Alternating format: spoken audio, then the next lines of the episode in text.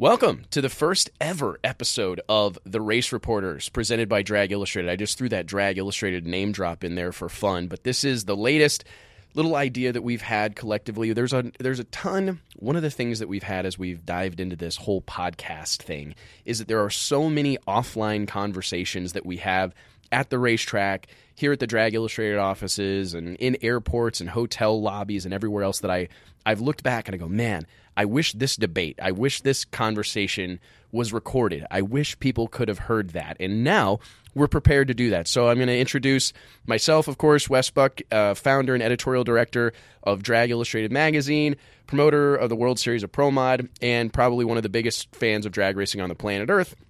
And two of my closest associates, Nate Van Wagnen, editor in chief, Drag Illustrated Magazine, been a part of this team for a long, long time, and senior editor at Drag Illustrated as well. Josh Hachat, welcome, guys. What's going on? Hey, Wes. Uh, glad to be here. Glad to, uh, like you said, finally have this conversation in a uh, podcast form.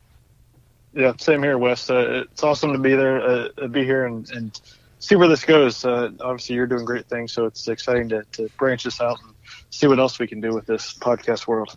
We talk about stuff all the time and it's it, we, we dive into these things and like i said i've often thought man if people heard this a they'd probably think we're crazy but b i think sometimes these conversations are what our sport lacks because if you look at the nfl or mlb or the nba or really even nascar and so many other motorsports and stick and ball sports this this 24-7 news cycle that exists it, it's done its fair share of bad, I suppose. You know, the, oftentimes there are things that you know, the beating a dead horse or talking about stuff just ad nausea. But I do think that those talking head shows and things like that, they do a lot for those sports. They keep people engaged. They keep the conversation going. And something that I see happen in drag racing is that Friday comes, everybody's excited. Saturday, we're all at the racetrack, and even Sunday, whatever, everybody's talking about the races. But Monday, Tuesday, Wednesday, Thursday, everybody goes back to their their normal lives and we kind of lose track. Nobody's talking about it. Nobody's keeping the pot stirred up. And I think that's why promoters like the Donald Long, Donald the Duck Long, his constant stirring the pot. I mean, it's paid off for that guy. And I think the sport of drag racing could benefit from some people stirring the pot 24 7. So that's what we're going to do here on the first episode of the Race Reporters. We're going to dive into a handful of topics every week.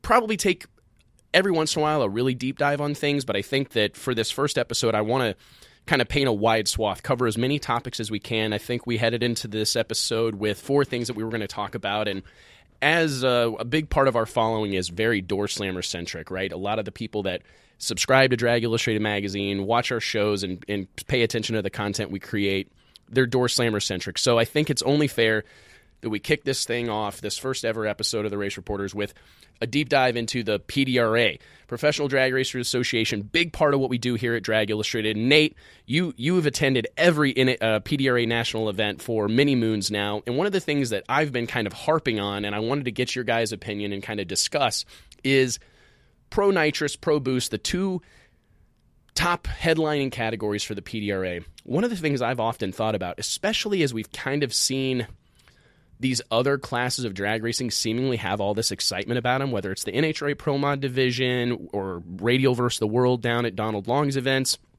This element of having all these different types of cars and all these different power adders, nitrous, turbos, blowers, and everything in between, that adds a little something to things. It could be argued that separating the categories creates a super high level competitive atmosphere that that kind of is reminiscent of NHRA Pro Stock, right? Everybody's kind of got similar tools, they've got like equipment, and who can do the most with it. But I would argue that the PDRA could possibly benefit from combining those two categories. So I'd kind of like to throw that question out. Nate, where do you stand on the potential of combining PDRA Pro Boost and Pro Nitrous? Is this something that you would like to see, or are you absolutely against it? Uh, I don't know that I would say absolutely against it, but I I would definitely uh, vote against uh, combining the two classes. Um, I think I think keeping the two classes separate has has been a, uh, a large part of the, the two classes' success. You know, uh, Pro Nitrous had 18 cars at the season opener down at Galot a few weeks ago, whereas uh, you look at NHRA Pro Mod where where all the cars run together and and they're only think there are only three nitrous cars right now. So um, I think keeping the two separate and giving the nitrous cars somewhere to go go race where they they know they're not going to have to worry about parity or or fighting for rule changes for or against uh, other combinations. Um, I think that it's a big thing. Josh, where do you stand on the situation?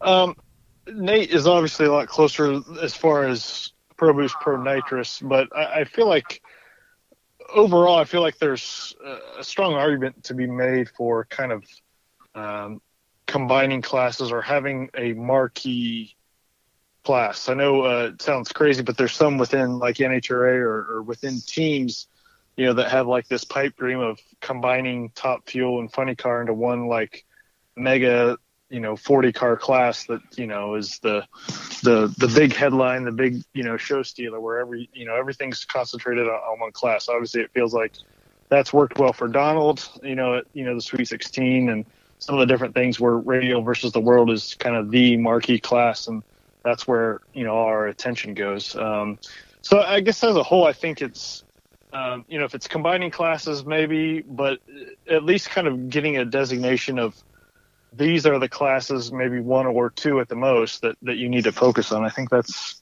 I think that's kind of important, and I think the more variety you can have, parity, whatever you want to call it, I think that's I think that makes it better for conversation, trash talk, you know, all those things. So I think, uh, you know, I don't know if it's combining Pro Boost and Pro Nitrous, nitrous is the answer, but I am kind of in favor of of like a, a one class approach, I guess.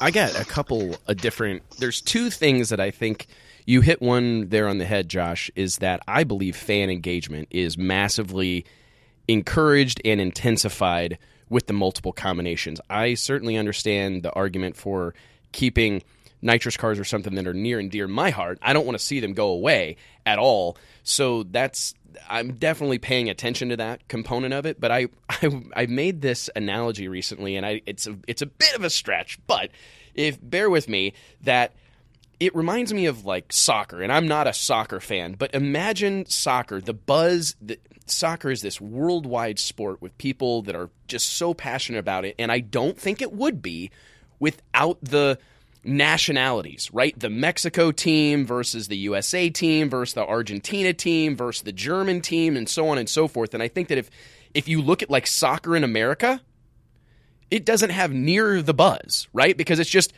soccer America team versus soccer America team. It, it, doesn't have near the, and it's not that these aren't great soccer players. They're awesome. They're the best. They're some of the best in the world. But it, it's missing that international, all these people waving their flags aspect. And that's what I see when I see Radial versus the World. I see passionate, over the, the top fans for nitrous cars, for supercharged cars, for procharged cars, for turbo cars, small block cars, Ford, Chevys. I think when you get all those people waving their respective flags, that's part of the secret sauce. I think the same thing exists in NHRA Pro Mod man. That that is that's a big part of it. And I don't know if that soccer analogy makes sense or not, but it it does seem like, hey man, people play soccer here in America and no one seems to really care. But then whenever soccer goes on this grand stage or what's it called, World Cup, right? And all these different all these different countries are represented, boom, then it's then it's national news. Then it's then it's everybody's talking about it. Yeah, I, I think Go ahead. I, I think I think Pro Nitrous has has somewhat of that uh, that rivalry or kind of gang uh, gang team uh, thing in the form of the the engine builder wars. You know, you have uh, Musi versus Buck, Sonny's versus uh, Fulton, but um, as as we've kind of seen over the last couple of years, uh, the Musi engines they've kind of kind of dominated that that program. You know, the PDRA has has their nitrous wars program that that rewards uh, engine builders who who qualify number one at each race. Uh, Pat Musi and, and his customers have have dominated that competition over the last three or four years now, but uh, you do have have some some rivalries there. It's yeah, I, I, think. Go ahead, Josh. Well, I think um, you know you look back at Pro Stock, what kind of made it special, you know, years ago was, you know, people chose a side, whether Chevy or Ford or, you know, whatever. Uh, they chose a side and, you know, they had a, a, distinctive rooting interest, you know, to kind of reference your, your, your soccer analogy, Wes. And, and there was something that they cheered for. And, you know, it wasn't, you know, the, the performances now blow those performances away. I mean, you look at what the, the numbers are running, how competitive the fields are and, and everything. I mean, that's, it, it's not even close. But you know, people had their their rooting interests, and I think you see a little bit of that in Pro Mod now, like you said, with three different power adders, some you know, different cars, different personalities. So I think it, a lot of it boils down to that. You don't want you know awful performances or, your cars that that aren't going to put on a show, but you know you want uh, you want to have aspects that you can root for, rivalries, all that good stuff that we've you know kind of talked about you know a lot being that we are the race reporters, there's a news angle that I think is is important to mention. This is something that I've argued a long time, uh, even when nobody would listen, was that drag racing, one of the curses of the diversity and all the different people that are involved with our sport is that I think there are too many winners on Sunday. It's hard. It's hard to report on it. It's hard to do a good job. It's hard to take care of everybody. And I know that jo- uh, Nate, that's obviously something that you are, you know, tasked with almost every weekend, especially as it relates to the the PDRA, is that you've got Pro Nitrous to talk about, you got Pro Boost to talk about, you got Extreme Pro Stock to talk about, you got Outlaw 632 or Pro Outlaw 632 to talk about, Top Sportsman, Top Dragster, Pro Junior Dragster, Top Drag. I mean, it's unbelievable how many people you have to take care of, and it's something that I thought has helped NASCAR. There's a lot of things that have propelled NASCAR, obviously, but I do think NASCAR having a singular winner on Sunday afternoon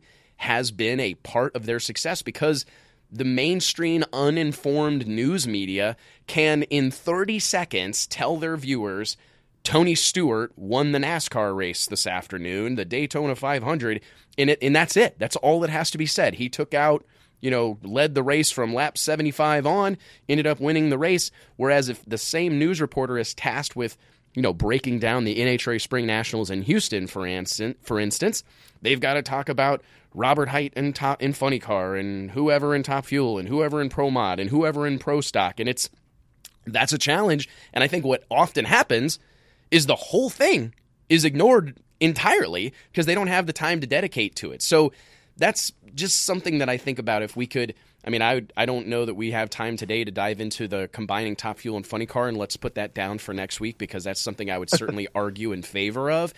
But right. there is something to be said for just drilling down on the simplicity. Who won the heavyweight title fight? Who won the race? And that's my only argument, really, for the PDRA is that there was a time with Outlaw eighth mile drag racing when people would have crawled, crawled across broken glass to get to the next outlaw pro mod race. These eighth mile races were on fire. Everybody was talking about it. The buzz was palpable worldwide. I mean, really, genuine worldwide interest in this brand of drag racing. I would argue that all the teams that we see involved in in drag racing right now, from Qatar, Bahrain, uh, Abu Dhabi, Dubai, uh, Kuwait, etc., the Dominican Republic, almost all of that interest it originated on the outlaw eighth mile.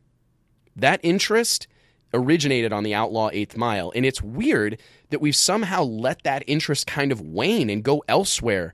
And it's, I think it's because there needs to be some electricity, some different vibe, some change. And I, I, I remember vividly whenever the ADRL was kind of formed and the pro nitrous and pro extreme divisions were were birthed and it it seemed to make perfect sense. And it did at the time. The, the nitrous cars simply could not compete with really the the screw blown for sure or the root style supercharged race cars. There was just a, a massive disparity and it made perfect sense for them to, to part company. But i look at it now and i just wonder like bell bottoms came into style and went out of style and kind of came back right? And i just wonder does everything kind of come back around? That's that's a little bit how I see it. There was tremendous disparity between those two combinations in the mid 2000s. However, if you look at like the record for PDRA Pro Boost and the record for PDRA Pro Nitrous, they're within 200s. So it's it almost seems to me like, man, they've come back together. The world has provided us an opportunity to bring these combinations back to, together. And if I think about the PDRA, if I think about a world where Lizzie Musi's going to race Tommy D'Aprile and Melanie Salemi's going to race Lizzie Musi and Jay Cox and just and Jason Harris and all this cast of characters and all these different people with blowers and turbos and pro chargers. I just wonder if could the PDRA not capture a certain amount of that magic that exists down there in Valdosta, Georgia, and Radial versus the World for literally f- at least the last five years? That category has been amongst drag racing's biggest needle movers.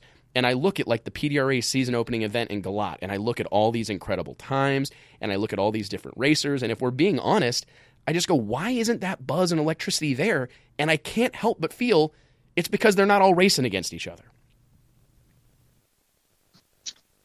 Yeah, I, I think there are certain instances where we're combining them like that that would uh, would pay off and create a little more drama and excitement. Uh, we do see that a little bit down at the Galot uh, uh, Motorsports Parks. Their Mad Mule events, uh, Pro Boost and Pro Nitrous cars run together there, and and there is a lot of close racing. On the other hand, uh, I know there are a lot of Pro Nitrous racers who who feel very strongly about only racing against other nitrous cars. Um, I know, I don't know if you you talked talked about that with Pat Musi on your last episode, but I know that's that's one thing that he feels strongly about is he really enjoys pro nitrous racing because he doesn't have to worry about racing a blower car, racing a pro charger car, or a turbo car. I, I can't argue. I, I, mean, I can I can make that argument too. I'm I've. it's funny because I'm I'm pretty happy to to argue either side of the fence. I there's a there's an argument to be made there. There really is. But I guess I just look. I feel there's a need. I feel there's a little bit of a void, and I just wonder if uh, throwing everybody in a, a bottle and shaking it up, if you will, it would be interesting to see what. And I think I actually have a proposition if uh, and we'll use this as a bookend for this particular part of the conversation. We've been on this for a minute. We got to move on, but I would like to. I would like to suggest an all star event. I wonder if the PDRA wouldn't be wise to have some sort of once a year big money payout type of thing where they run everybody together. And maybe the only top points earners get in, or the top four, or the top eight in points do a 16 car field in both classes, and you bring the guys. I'm not sure. There's got to be or some sort of big bud shootout type of deal that pays good money and and just experiment with it. I know they're kind of dabbling in it right now with the classic graphics uh, battle thing they're having with the non qualifiers, running the non qualifiers in both categories together. But I gotta got, be honest, that was exciting to me. I enjoyed watching it. I I paid attention to it because I just liked the dynamic and it would be cool to see maybe in 2020. Let's throw that out there to the world. I'm gonna I'm gonna shoot some texts out. Nate, you do the same. Josh, you do the same. Let's tell everybody. Let's have a PDRA All Star race in 2020. Uh, I'm all about an All Star race. I'll tell you that. But it's got to be like you said. It's got to be something a little different. You know, the the Traxxas shootout uh, was just you know another race to me. I mean, it was just you know seeing who got down first in qualifying.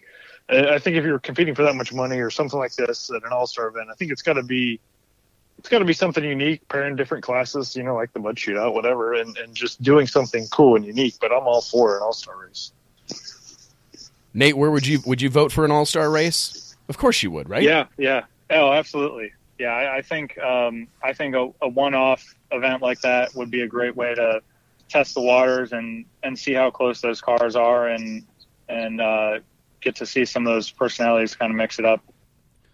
All right. Well, with that said, let's move into our, our second topic. And this one is going to be another one that I think is fairly hotly contested, hotly debated, is that we are headed into the NHRA's second four wide race of 2019, second and last. Yep. I believe it's their only one. We're headed to ZMAX. There are only two, right? There are no others. Two. Yeah, two. Two a year. So the NHRA heads to ZMAX Dragway, the, the Bellagio of drag strips, Bruton Smith's big Taj Mahal there outside of Charlotte, North Carolina for the NHRA Four Wide Nationals. It's uh, it's the second second one of the year. We we saw them the stars of the NHRA race four wide in Las Vegas just a few short weeks ago, and I have to say this is this is something that I've talked about a lot. It seems to be a fairly debated subject amongst racers themselves. wh- where we stand on this four wide format. There are those that believe it's the ultimate spectacle, right? Forty thousand horsepower and you know all this, all these. What do you say? Um, the uh, sensory overload, so to speak, right? Not that drag racing isn't that already, but four wide, it's exciting, all these different things. Where do you guys stand on it? Nate, we'll start with you. I'm not sure we've ever, ever talked about this before, so I'm kind of excited to hear what you say, hear what you have to say about it.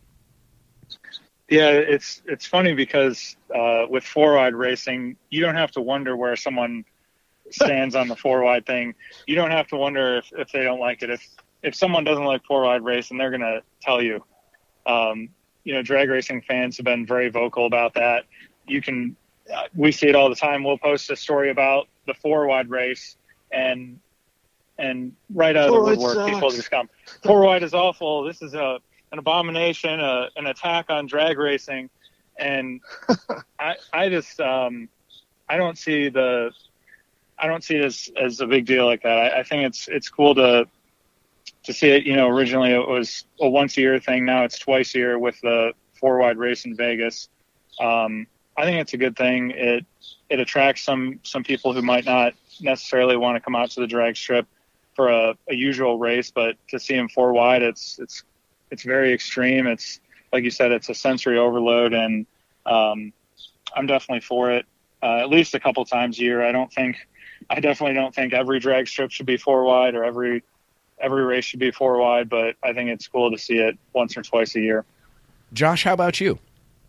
Well, uh, Nate, you're stealing my thunder because uh, I'm gonna, I'm I'm pro four wide drag racing all the way. Uh, maybe it's because I didn't, you know, quote unquote, grow up in the sport. My dad, you know, was never really involved in the sport, so I really had no reference to the the good old days or back in the day or, or this or that. You know, I kind of just grew up in the sport as a career, you know, as my journalism career took off was my first time to the drag strip, uh, type of thing. So it's, it always was, was a cool kind of spectacle to me. And this kind of just enhances it. Now, obviously you don't want 24 races of that because then you're changing the very nature of the sport, but you know, twice, I don't see how, how anybody could, you know, get so upset that they have such a, a, strong opinion like it's the worst thing in the world. It just it blows me away. And so, and, and also I think, I mean, we're in the 10th year of this. It's not like it's,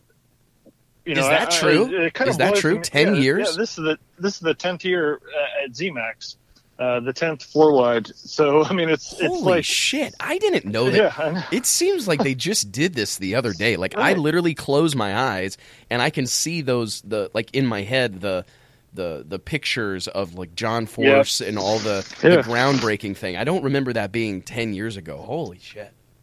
Yeah, I talked to Erica Enders this week, and she she was like, "You can't, you're not serious, right?" Yeah, like she was convinced that it was like the fifth fifth year of it. And I said, no, it's, it's really it is the tenth.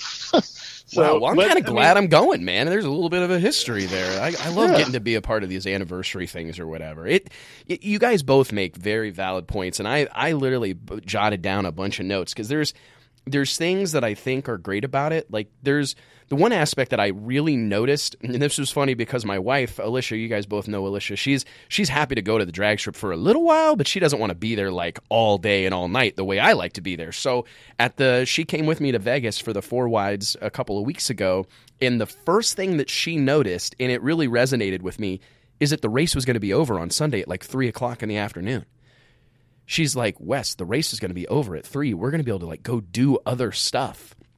And I thought, you know that that is something that we're probably glossing over. You know, the the fan, the the excitement of it and the spectacle of it all is all fantastic, but the fact that it happens fast, I don't think that's all bad. I mean, you look at the NFL, you look at NASCAR, whatever. It seems, I mean, the MLB, they're like doing everything in their power to shorten up the length of a, a baseball game to speed the the deal up because these games go on forever. It seems like so. I've I've wondered, do you think that that's kind of an unforeseen benefit of the four wide format that hey, this thing we're going to see this deal start and end inside 4 hours? Yeah, I think that's definitely attractive for the the casual motorsports fan or or just the the family that wants to go have something to do on a Friday or Saturday night. Um, you know, most people they're used to going to a, a baseball game, a basketball game, a concert, comedy show, whatever. A couple, two, three hours, they're done. Um, Mm-hmm. whereas, whereas hardcore drag racing fans and drag racers themselves, they'd uh, they'd show up at the track at, at 7 a.m. and spend the whole day there and probably sleep at the track if if the option was available. Um, Thank God for those people. I think that's, yeah, definitely. but I, I think that's something that, that we sometimes forget is that's not a normal, um, normal plan for most people who are going out to the drag strip. Yeah, it For- totally. maybe What- for the first time. What's the first thing you hear about NASCAR?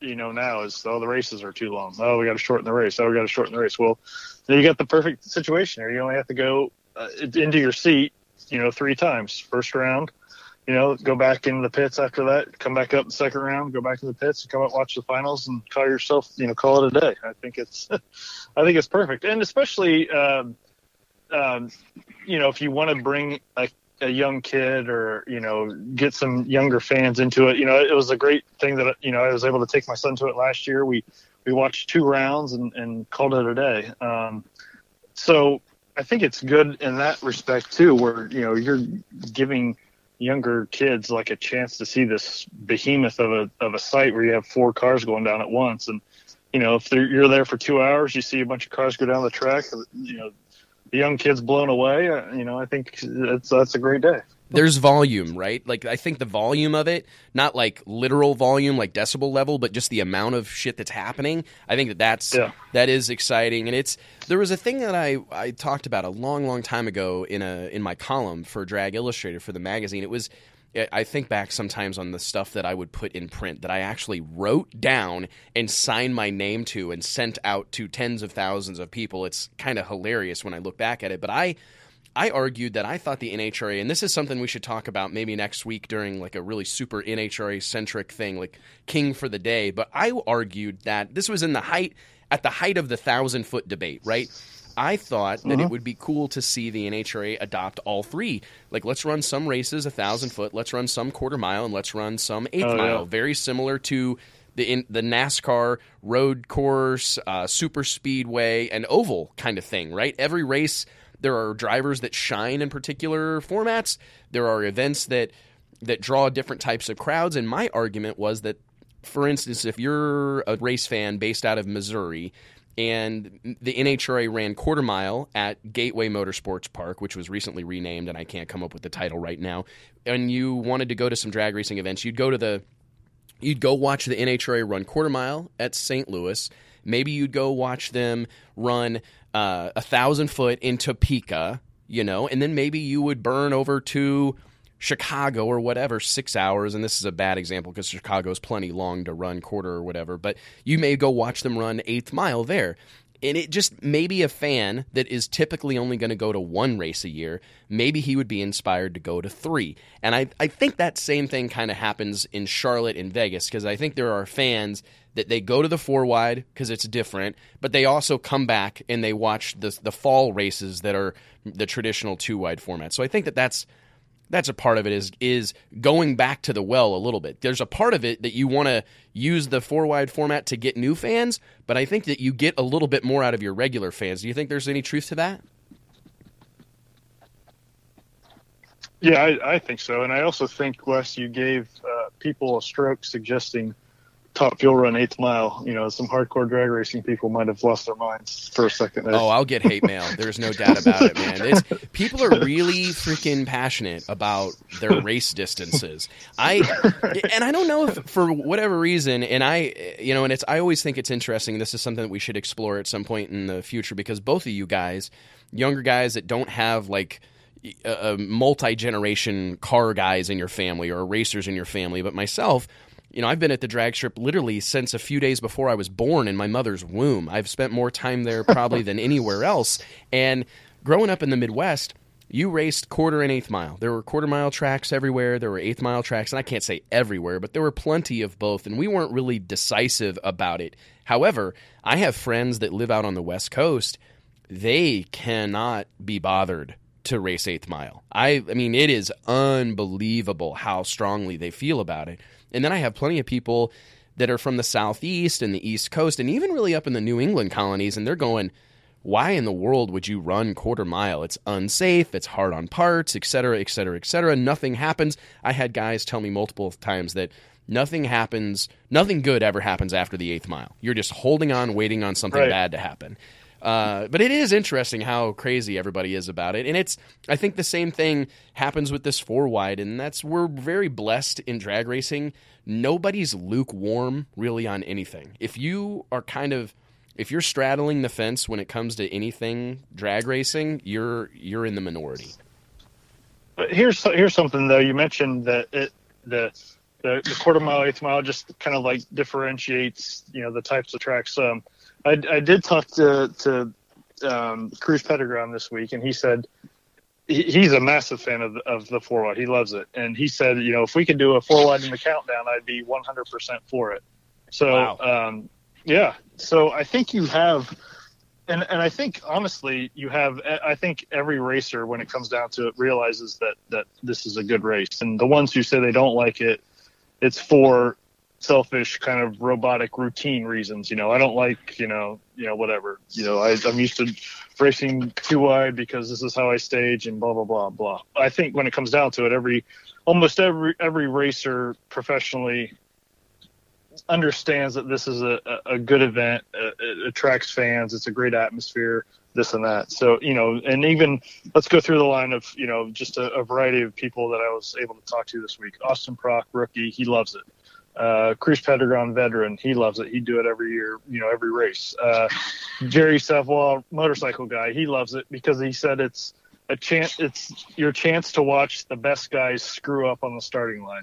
You know, he's just that that monkey wrench. And then Stevie Jackson, it takes me back to grudge racing days. So I mean, there's so many different aspects of it. I, I think it, it's it's unique for all these guys, and I think when it boils down to it, they're all secretly a fan, whether they want to say so or not. Nate, did you notice how badly screwed up Jeg Coughlin Jr. is by this? And I hope I don't upset him, but it's that he really. This is, I would argue that Jeg Coughlin Jr. I'm going to make up for my my kind of calling him out here real quick. I think he might be one of the best drag racing drivers of all time. I think that argument Yep. could be made, but he literally like. I think he left before the tree was activated in Vegas. Did you? Did you? I mean, it it screws up the best in the business. Yeah, I think when you have someone who uh, gets so locked into their routine like Jeg, you know, he's known as one of the, the best, most consistent drivers in pro stock. I think when you have someone like that, when you throw them a new element like the four wide staging process, I could definitely see how, how that would uh, really throw off your routine and and make an otherwise uh, veteran, very experienced, successful driver look look like a, a rookie.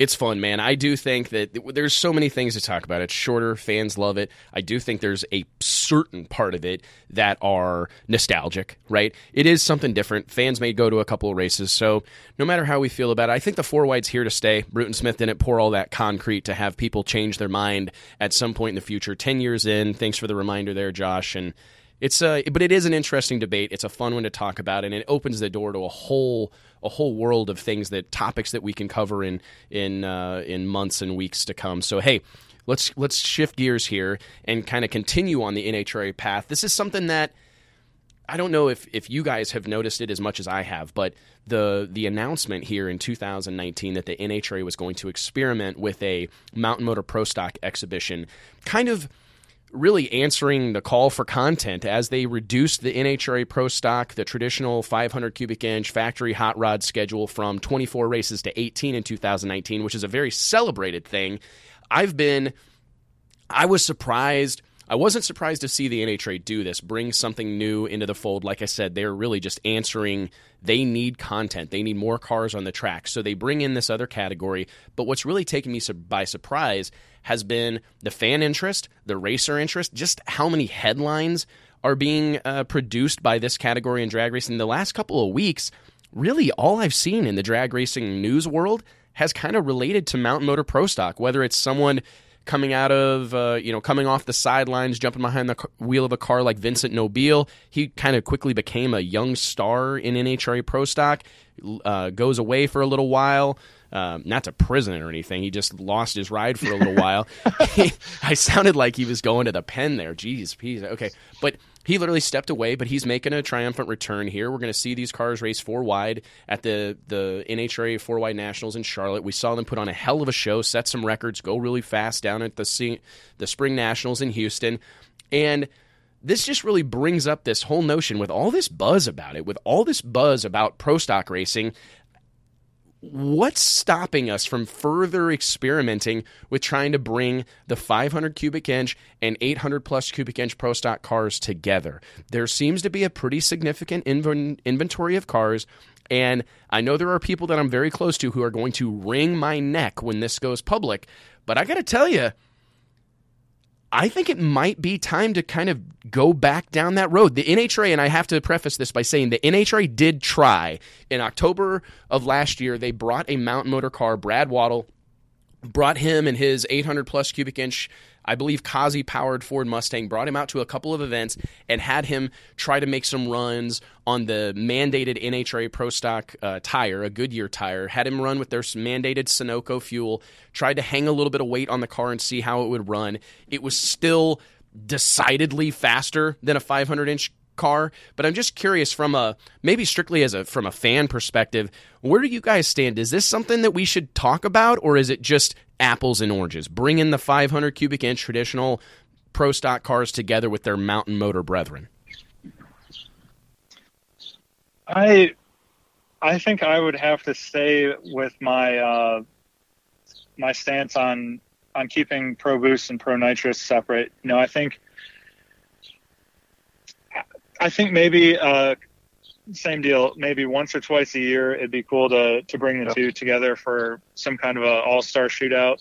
But I think if you start uh, hanging weight on the mountain motor cars or or doing any anything at all to to limit their their performance and potential, I think you're going to cut into the the excitement of those cars. There's some truth to that, Josh. What's what's your, what are your thoughts on that? Yeah, I, I totally agree. I, I, guess, kind of in theory, I would love to see it happen, but I just don't. Uh, you know, I'm kind of looking at it, and, and I just can't figure out how it does happen without taking away, like like Nate said, kind of the essence of Mountain Motor Pro Stock and what that class is all about. Why the fans are so excited to see them on this big stage. Uh, I don't know if there's a way that you can do it that makes sense and isn't just kind of just kind of you know doing it to do it. Um, you know, I would love to see it, but again, I, I don't know how it happens. And my other question is, I don't know how it could happen if it can happen for like a full season consistently. You know, year after year. You know, we these guys are used to you know these days racing. You know, uh, you know previously ADRL, then now PDRA. You know, it's you know eight, nine, ten races. Uh, to even go to 18, I, I, I don't know that you can sustain it for a driver that wants to race for a championship. Now, if you're if it's a big enough draw where they can race four or five, six, eight times a year, and you know just having a chance to win a Wally is good enough, you know maybe that's a you know that's that's furthers the conversation. But uh, I, I just I don't know how we get to that point. I'm not smart enough to to know that, but uh, I, I like the idea and concept. I just don't know if it's you know in practice if it's if it's so possible. many things in drag racing are like that, right? I mean, maybe in life yes. they sound great in theory, but whenever you try to put them into practice, there's just no way to pull it off. I, I. I love the I, I too. I don't want all of us just to fall right in line. I love the idea of it. I do think I will say that right now the NHRA has got like a mandatory 10,600 RPM rev limiter on these 500 inch cars, and I know that if that rev limiter was removed, I think we'd see all these 500 inch cars already in the uh, the 640 range. Now, granted, we just saw John DeFlorian, J.R. Carr, uh, Chris Powers, and a host of others dip well into the 620s at the Spring Nationals in Houston, where the Pro Stock their 500 inch uh, counterparts were running 650s, right? So there's there's a considerable gap there. I think it could be tightened up. The NHRA cars are five or 2,350 pounds. The Mountain Motor cars are 2,450 pounds. So I think maybe you could hang a little more weight on those Mountain Motor cars and and probably get them at some point all to run in the 640 range. But the thing that I think the biggest hurdle probably is you're right. There's definitely not enough of the mountain motor guys that would probably go to all the races. That's it's it's interesting and it's going to serve as a really good segue here for us, but I don't want to shortchange this particular conversation because I do think people are interested in it. It's happened before. I think that's why people kind of have a romantic notion about it is there was a time in the IHRA kind of glory days that they ran these cars together. There's a couple things that it seemed like when the NHRA was exploring this, it was done in in uh, in the name of class preservation, right? There's been, it seems like every time you talk about drag racing, or the, especially as the NHRA is concerned, you can't not talk about the the death of pro stock. I mean, we've seen headlines literally. I've seen you know on some big websites where it's pro stock's over. Put in put a fork in them. It's done. That that's gone now. I mean, all of a sudden, in a flash, we've got pro stock seemingly having new life in it. Uh, 500 inch pro stock racing. I think that's going to be uh, yeah, I think that's directly contributed to our the reduced schedule, which we'll, we'll talk about next. But there's a thing that that I think we can touch on is just the nature of racers, right? That the thing that I think would happen that would be hard is a whatever was the ideal, you know, the ideal combination. If Richard Freeman or Ken Black um, uh, or any of these guys that, that are involved in 500 inch high level pro stock racing, if they saw that it was advantageous to have an 800 inch car, they'd just go build one, and then we'd all have. You know what I mean? And it's it's it's interesting because it does it talks. You know, Nate's stance on the PDRA Pro Boost Pro Nitrous thing. It's it's all valid, right? Because as soon as a dominant combination was identified, that's probably where everybody would head and we'd have it'd be the same thing. We just a few years later right? What six of one half dozen of another. So it's it does sound great right now. I think it would be exciting. And one of the things that i'm kind of seeing here and maybe we could touch on is really the value and this is we're going to step away from our our plan here but maybe all of drag racing could benefit from some of these all-star shake things up type of deal. I mean look at our own world series of pro mod. It, it's just a standalone event Donald Long's Lights Out, Donald Long's Sweet 16, those two events being standalone events, the Yellow Bullet Nationals, even. There's a lot of different. The Streetcar Super Nationals is probably one of the most celebrated standalone events in the country.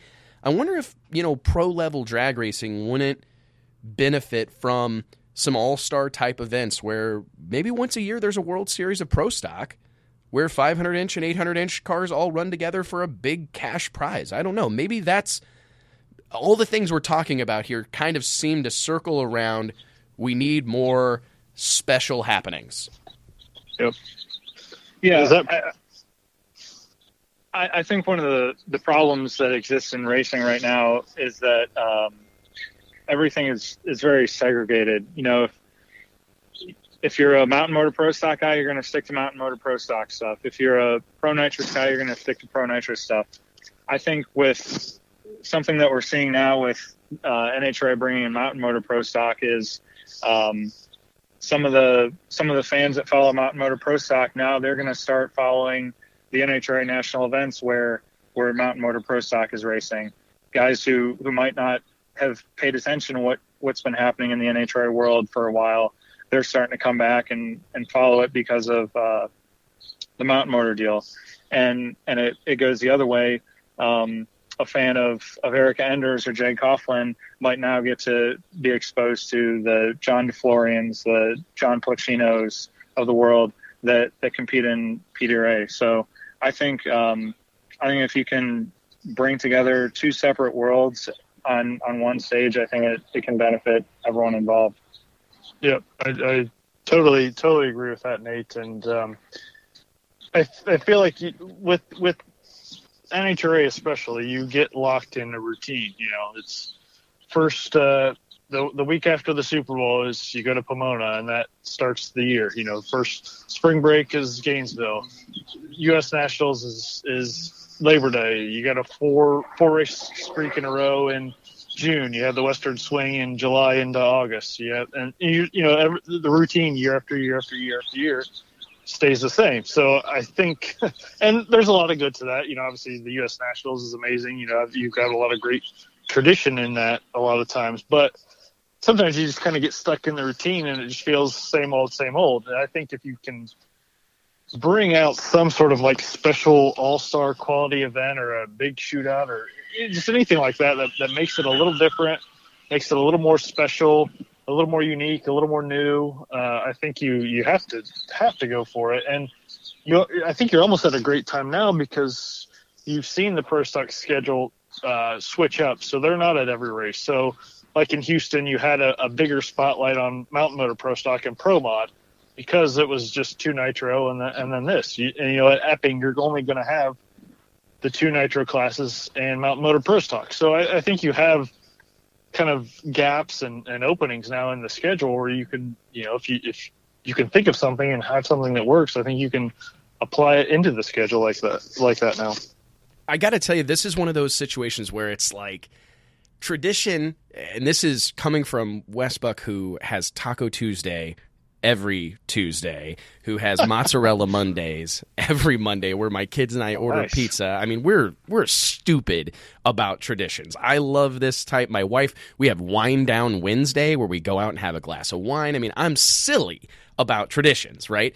And but they're not always good, right? I mean, I think that's a great point, Josh, because 60 years you can there's so many fantastic things that you can identify about the NHRA's track record and this rich history and tradition. But I know that I'm not trying to bag on anybody, but some of this shit's a little bit a bit of a yawner because you just it's the same place, the same time of year, all these different things. So I I think you're actually kind of making a really good point that we're all the routine of it a sport that's been around for over 6 decades I know there are people that are probably, like I said, going to like send me hate mail or a pipe bomb or something, but I wouldn't be against some shaking things up. I don't think it's going to be all bad. And it's there's a ton of things we can talk about that Epping, Epping event. Make a note. I definitely want to talk about if the NHRA, how the NHRA is going to look, how a national event's going to look with nothing but nitro, right? How it, how that whole thing is going to look up there. I'm very, very excited to talk about that next week. But let's let's kind of close on this. We've been going for a little while, and we want to keep these things as concise as we can. Fourth and final topic for this first ever episode of the Race Reporters, and I want to thank you guys both, Nate and Josh, for being a part of this. How much um, we just talked about how much the reduced schedule for our NHRA Pro Stock friends has helped that category. And if you talk to any of the team owners, short a few, there are those that did not like the change, mainly those that have major corporate sponsors. I'd I'd highlight Greg and Jason, Greg Anderson and Jason Line. They have a yeah. big relationship with Summit Racing Equipment. Their deals I don't obviously I don't admit to know all the inner workings, but those deals generally are correlated to number of races. So you're going to get X amount of dollars for X number of races. So I know there was a huge outcry last fall from that team, especially, and, and, and a few others that, hey, this reduction of schedule, it's not going to help our finances. I know uh, Erica Enders, you mentioned her earlier, Josh. I know Erica didn't love it because she felt like it reduced her ability to claim being a professional drag racer, right? It reduced her ability to kind of feel like a pro because they ran a reduced schedule. It was different than the nitro classes. And so there's some cosmetic kind of reasons to not like it. But the thing I wanted to, to bookend our conversation with was should the NHRA consider a reduced schedule, being that we're having car count issues that are perhaps never more so apparent than at four wide races? There was a round of top fuel qualifying in Vegas where there were only 12 cars on the track. There were some lower budget teams that chose to set out a session, and the four wide considering the state of affairs considering where we're at with with drag racing right now as it you know its top categories top fuel and funny car inarguably are sports most prestigious most visible quickest and fastest eliminators. Do you think the sport of drag racing should the NHRA experiment with and not even experiment I would argue do you think that they should commit to a reduced schedule? Nate we'll start with you. Um as much as I love as much drag racing as possible, I think I think uh, moving to a shorter schedule would, would definitely uh, help a lot of the issues that, that exist right now. I think it would be, um, you know, I think it'd be NHRA helping helping the racers uh, kind of get away from themselves and their their uh, tendencies to, to spend as much money as possible and and go racing as much as possible when when it, it doesn't make much sense financially. Um, you know, Josh and I were talking about this last night. Just the the travel expenses associated with going to a race, uh, aside from whatever happens at the racetrack, uh, whether it's hotels, diesel fuel, flights, um, meals, all that stuff adds up. And if you if you take away those expenses from uh, from 24 events down to even 20 races, I think I think that'd be a considerable saving for teams, and and I think it it result in a better show if you know if you have an average of at least 16 nitro cars racing at 20 events. I think that's a lot better than uh, an average of 14 or 15 cars racing at 24 events. Josh, do you where do you stand on it? So I kind of uh, Go back and forth on this. I don't know. Um, I, I, get what you mentioned, Erica, saying you know you want to feel like a professional racer, and I I, t- I, I kind of understand that. Like, am I a professional racer if I race 16 times a year? You know, which sounds better to me, 24 or 16 as a as a race. You know, so I get I kind of get that, and I kind of get on the other side of that. I you know maybe 20 or 22 is the sweet spot. You know, as far as filling fields and and reducing expenses and, and all that good stuff. But the question that I come back to then is what race do you remove? and then you go down the list and it's like, well, you know, maybe this one or maybe that. But by and large, most of these races are are very well attended these days, you know, despite what, you know, some people on the internet may want to scribble about or, you know, whatever. You know, a lot of these races are, are very well attended. Uh, you know, even you know, at, at maybe non-glamorous locations, you know, the the fans turn out. So you could, it, it would hard, be hard for me to imagine that say, hey, we're not going to go to this track. Um, can you imagine making that phone call? You know?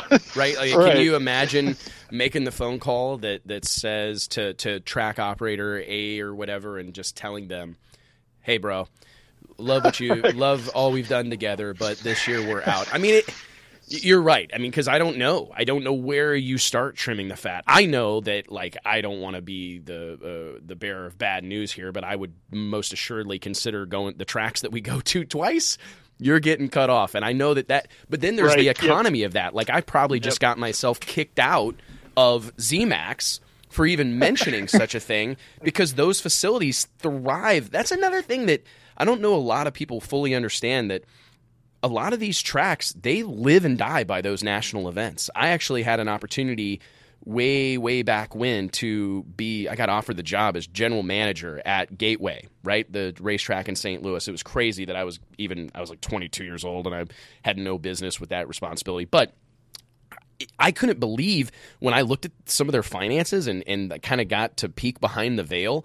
They really only had one surefire winner on their schedule. They raced all the time, they had events all the time, but there was really only one that made the place any money. And I couldn't really wrap my head around it. I mean, the place was so expensive to run, the lights were so expensive, it was so expensive to staff, it's so big. There's all these fixed expenses. There was only really one race the whole freaking year that that made them any money. So if you were to call I don't know, Seth Angel, for instance, and tell Seth that we weren't going to go back, the owner of Houston Raceway Park powered by Pennzoil, and I don't I'm not trying to suggest that Houston is one we cut. So before I get any nasty emails, but I'm just can I can't really imagine what that would look like to call a track owner like that or I mean this is an obvious one so I'm going to say it like you'd never cut Norwalk out of the schedule. This is one of the most beautiful drag racing facilities on the planet Earth there's no chance you're not going to go to Norwalk. You're not going to call Bill Bader up, Bill Bader Jr., and tell him you're not coming this year. So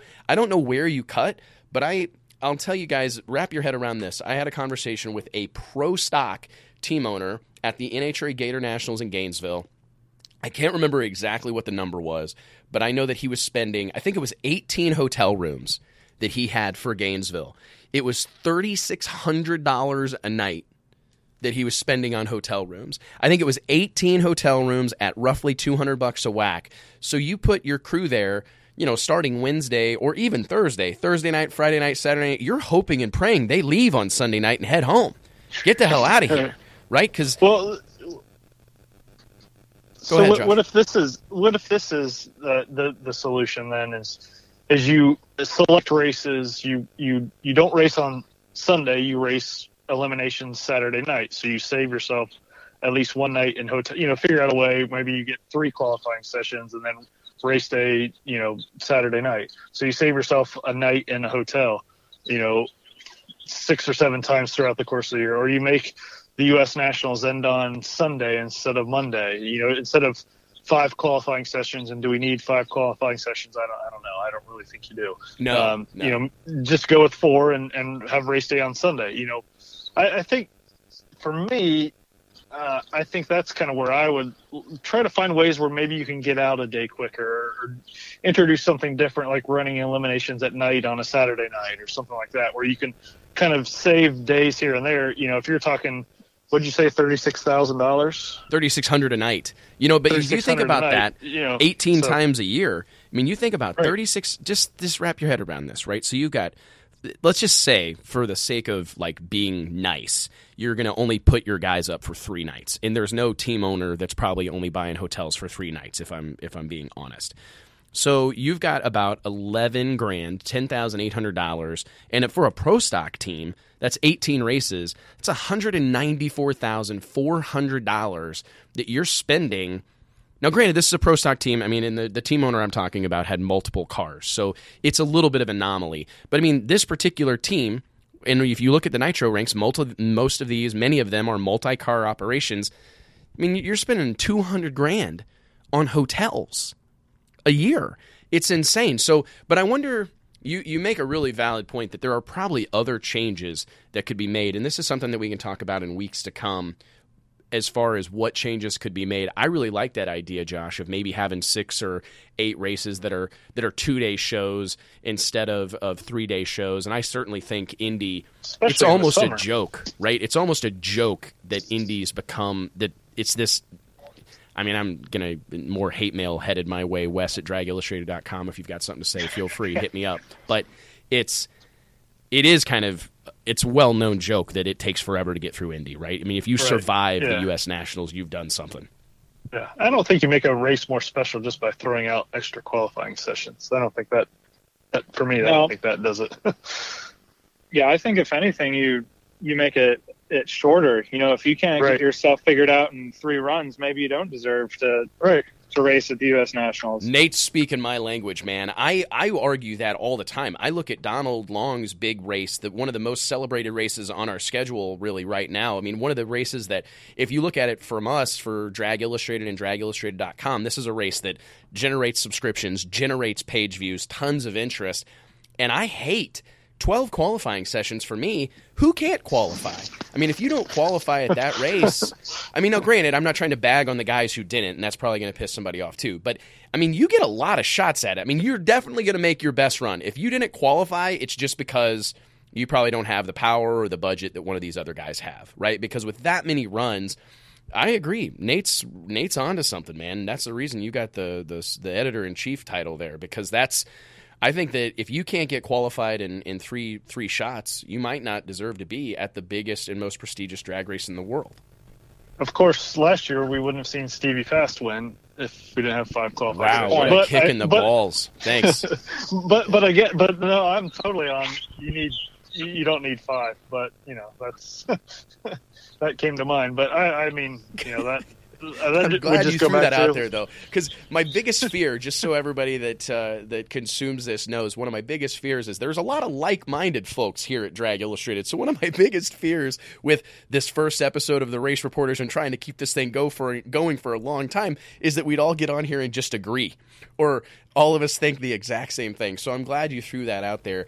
I I do wonder, Josh, Nate, uh, as we kind of wrap this thing up the the economics of drag racing really seems like a problem right now. I mean, for nitro for nitro classes, uh, and I don't need to reiterate why it's so important. This is this is our this is our NFL, the NHRA Top Fuel and Funny card. This is our pro most visible part of the cat of our sport, and I do get bummed out when I see racers like Leah Pritchett who I believe is a legitimate superstar in the making. If she's, Uh, there have been it's been said before that she's likely the most visible drag racer of all time, considering the Papa John's commercials and the Mopar commercials and the Pennzoil commercials and all the different publicity that she's enjoyed over the years. The fact that she's rolling into the NHRA four wide nationals with, you know, her buddy's picture on the side of a race car, it's terrifying to me. If Leah Pritchett can't get a sponsor right now, if she can't get a sponsor, that's a problem. And I and I don't know if it's entirely because no one can foot the bill for the whole season, but I definitely think that if a guy could if a company could come on and, and become a sponsor of a team, if there was any reduction, a 20, 30% reduction by way of the schedule being reduced, man, it, it might be something we have to consider. I know that these, I don't know, I look at the government, I look at I mean, we're defined by hard decisions, right? And this is going to be tough, but I certainly think it's going to be something that has to be explored. And maybe it's not in reducing the schedule, but a cost reduction has to be explored. Nate, I know you're close to a whole lot of nitro teams, and you're actually close with a lot of guys that are trying to go nitro racing. That's a tough deal. I mean, it's always been hard, but it's so expensive that it's hard to provide a sponsor the ROI required for the investment, right? Yeah, yeah, I think it is a tough sell in in some aspects, but um, I, on the other side of things, I think I think a lot of people don't realize the way the the sponsorship models have changed over the years. Uh, at one time, it was enough to to put a company's name on the side of the car, on the side of the hauler, on the crew uniforms, and mention their name whenever you got on TV. Now it's uh, it's more a lot about the business to business deals and what you're able to accomplish um, in the pits and in those hospitality areas. Um, you know, I was talking with Blake Alexander earlier this week, and he talked about how um, a lot of his deals it's it's about his sponsor getting customers out to the track and and realizing what's out there at drag in drag racing. You know, they see it as as as a golf outing or a a company experience, whether they're bringing customers to the track, bringing employees to the track, and um, I, I think I think in one way, if you're if you're selling it around the value that's there, those deals are out there. You look at at the Napa deal. Um, a lot of the auto, auto parts companies, that's that's where they find their value in sponsoring drag racing. And I think if, if more companies and more racers took that approach, I think uh, I think there are probably more deals out there like that that that aren't being explored. I, I, I would agree with that. I think that people don't understand. There's two parts of it, and I know we've got to be brief here, but I believe, and I'm obviously I'm not looking at anybody's bank statements, but there was a time when you know big name drag racers would sign a sponsorship, and they'd take a million of it and pocket that shit they would deposit it. They'd literally put it in a savings account. They'd keep it and they'd take the rest of it and they would run their team on it, right? I mean, I think there were times there are people in drag racing who've made a mint via sponsor dollars. The models change so much. One of the ones that really stick out to me is did you guys ever notice that John Force never had hospitality? That, that's something that always stuck out to me is you'd go to the pits and you'd see every team have hospitality trucks and have caterers and like that was a huge part of their operation. John Force never had to until recently. And he was one of the last guys to have to kind of bite the bullet, buy another truck and trailer, and prepare himself to offer corporate hospitality. Because you're exactly right, Nate. The model's changed dramatically. It's not about signage, it's not about branding, it's about creating these experiences, whether it's with with fans and trying to earn customers, rewarding employees. That's one of the models that I've seen work personally is where you know, coming out to the races and hanging out with Ron Capps. That's how Napa might reward top performing salespeople, or bringing them out for some sort of unique experience, or doing the VIP, come out and be a crew member on Ron Capps' team if you enter at a Napa location or whatever. Those exploring those business to business things, that has to be kind of the next venture for for um, for NHRA pro teams, and I would argue perhaps for the NHRA themselves, right? I mean, because they do a lot to add to the experience for their fans, but I've often wondered if there shouldn't be an effort made at every national event to turn them all into corporate events where like, hey, part of your sponsorship, Menards, part of your sponsorship whatever company is we're set up a tent for you. We'll throw a big party come out drink wine have fun or whatever. More so than just saying hey you gave us a hundred thousand dollars so here's 500 tickets or whatever. Like like actually turn it into a corporate experience. Yeah. They, they do the uh, a nice job of that at the the, the um, event in denver the mopar mile high uh, race. They uh, that's like Mopar heaven for those guys that come out and do the media or do the race, and all these drivers come speak to them at this huge dinner. So that I totally agree with you, Wes. I think that's it's all it's it's always changing, always developing, and it's kind of staying in front of that. You know, you're never going to succeed doing the way doing what you did. You know.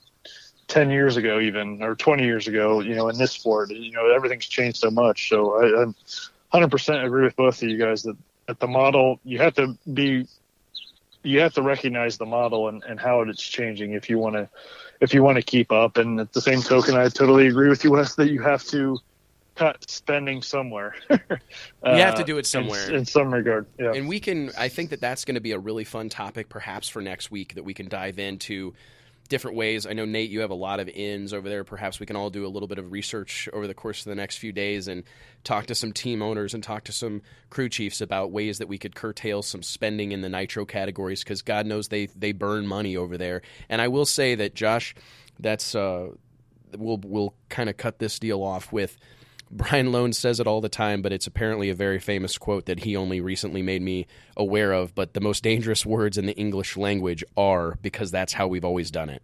And I, I think that that's something that we're kind of living through right now. Is there are so many different parts of our sport, and that's and I don't say this as a business owner and as someone who's who's er, you know earned a living now for nearly 15 years in the sport of drag racing being nimble being able to change on a dime and pivot, I think that's like the popular word in Silicon Valley, is you have to be able to make changes fast. And especially in this day and age when things happen fast, technology is coming, people people's opinions change rapidly. It's crazy and everything's moving at light speed and a person really has to be willing and able to change rapidly. And I think that that's something that the sport of drag racing is fighting against constantly. I mean, from the top to the very bottom, we're fighting against change, and it's just it's a fight we're never going to win. So, guys, thank you so much. Um, for being a part of this first ever episode of the Race Reporters. I think this is a fantastic title. Do you guys like the title? I didn't even labor over it. I literally said we're going to call it the Race Reporters. Are you on board? Oh, completely. Yeah, I, this has been a lot of fun, and um, I'm looking forward to doing this uh, once a week or so. All right. Well, Josh, uh, absolutely. What's give us both uh, for those of you uh, listening out there? We're going to make this episode of the show and this content, of course, available via DragIllustrated.com, the iTunes Store. Uh, the podcast app, SoundCloud. There's a there's a multitude of different ways to to get in to download this and enjoy what we're be a part of the conversation. And that's what I wanted to kind of leave it with leave everyone with. If you would like to reach out to any of us and let us know your thoughts, opinions, maybe tell us what you think about what we had to say here this afternoon, or let us know something that you'd love for us to, to touch on in the future, feel free to drop us an email. Wes at dragillustrated.com is my email. Nate at dragillustrated.com is Nate's, no surprise. And you guessed it, Josh at dragillustrated.com will get you in touch with Josh. We would all love to hear from you. If you hate us all, let us know. If you love us all, let us know. If there's one of us you're, you're taking a liking to, please feel free to let that individual know. We appreciate it all. And I guess we will see you on the next episode of The Race Reporters.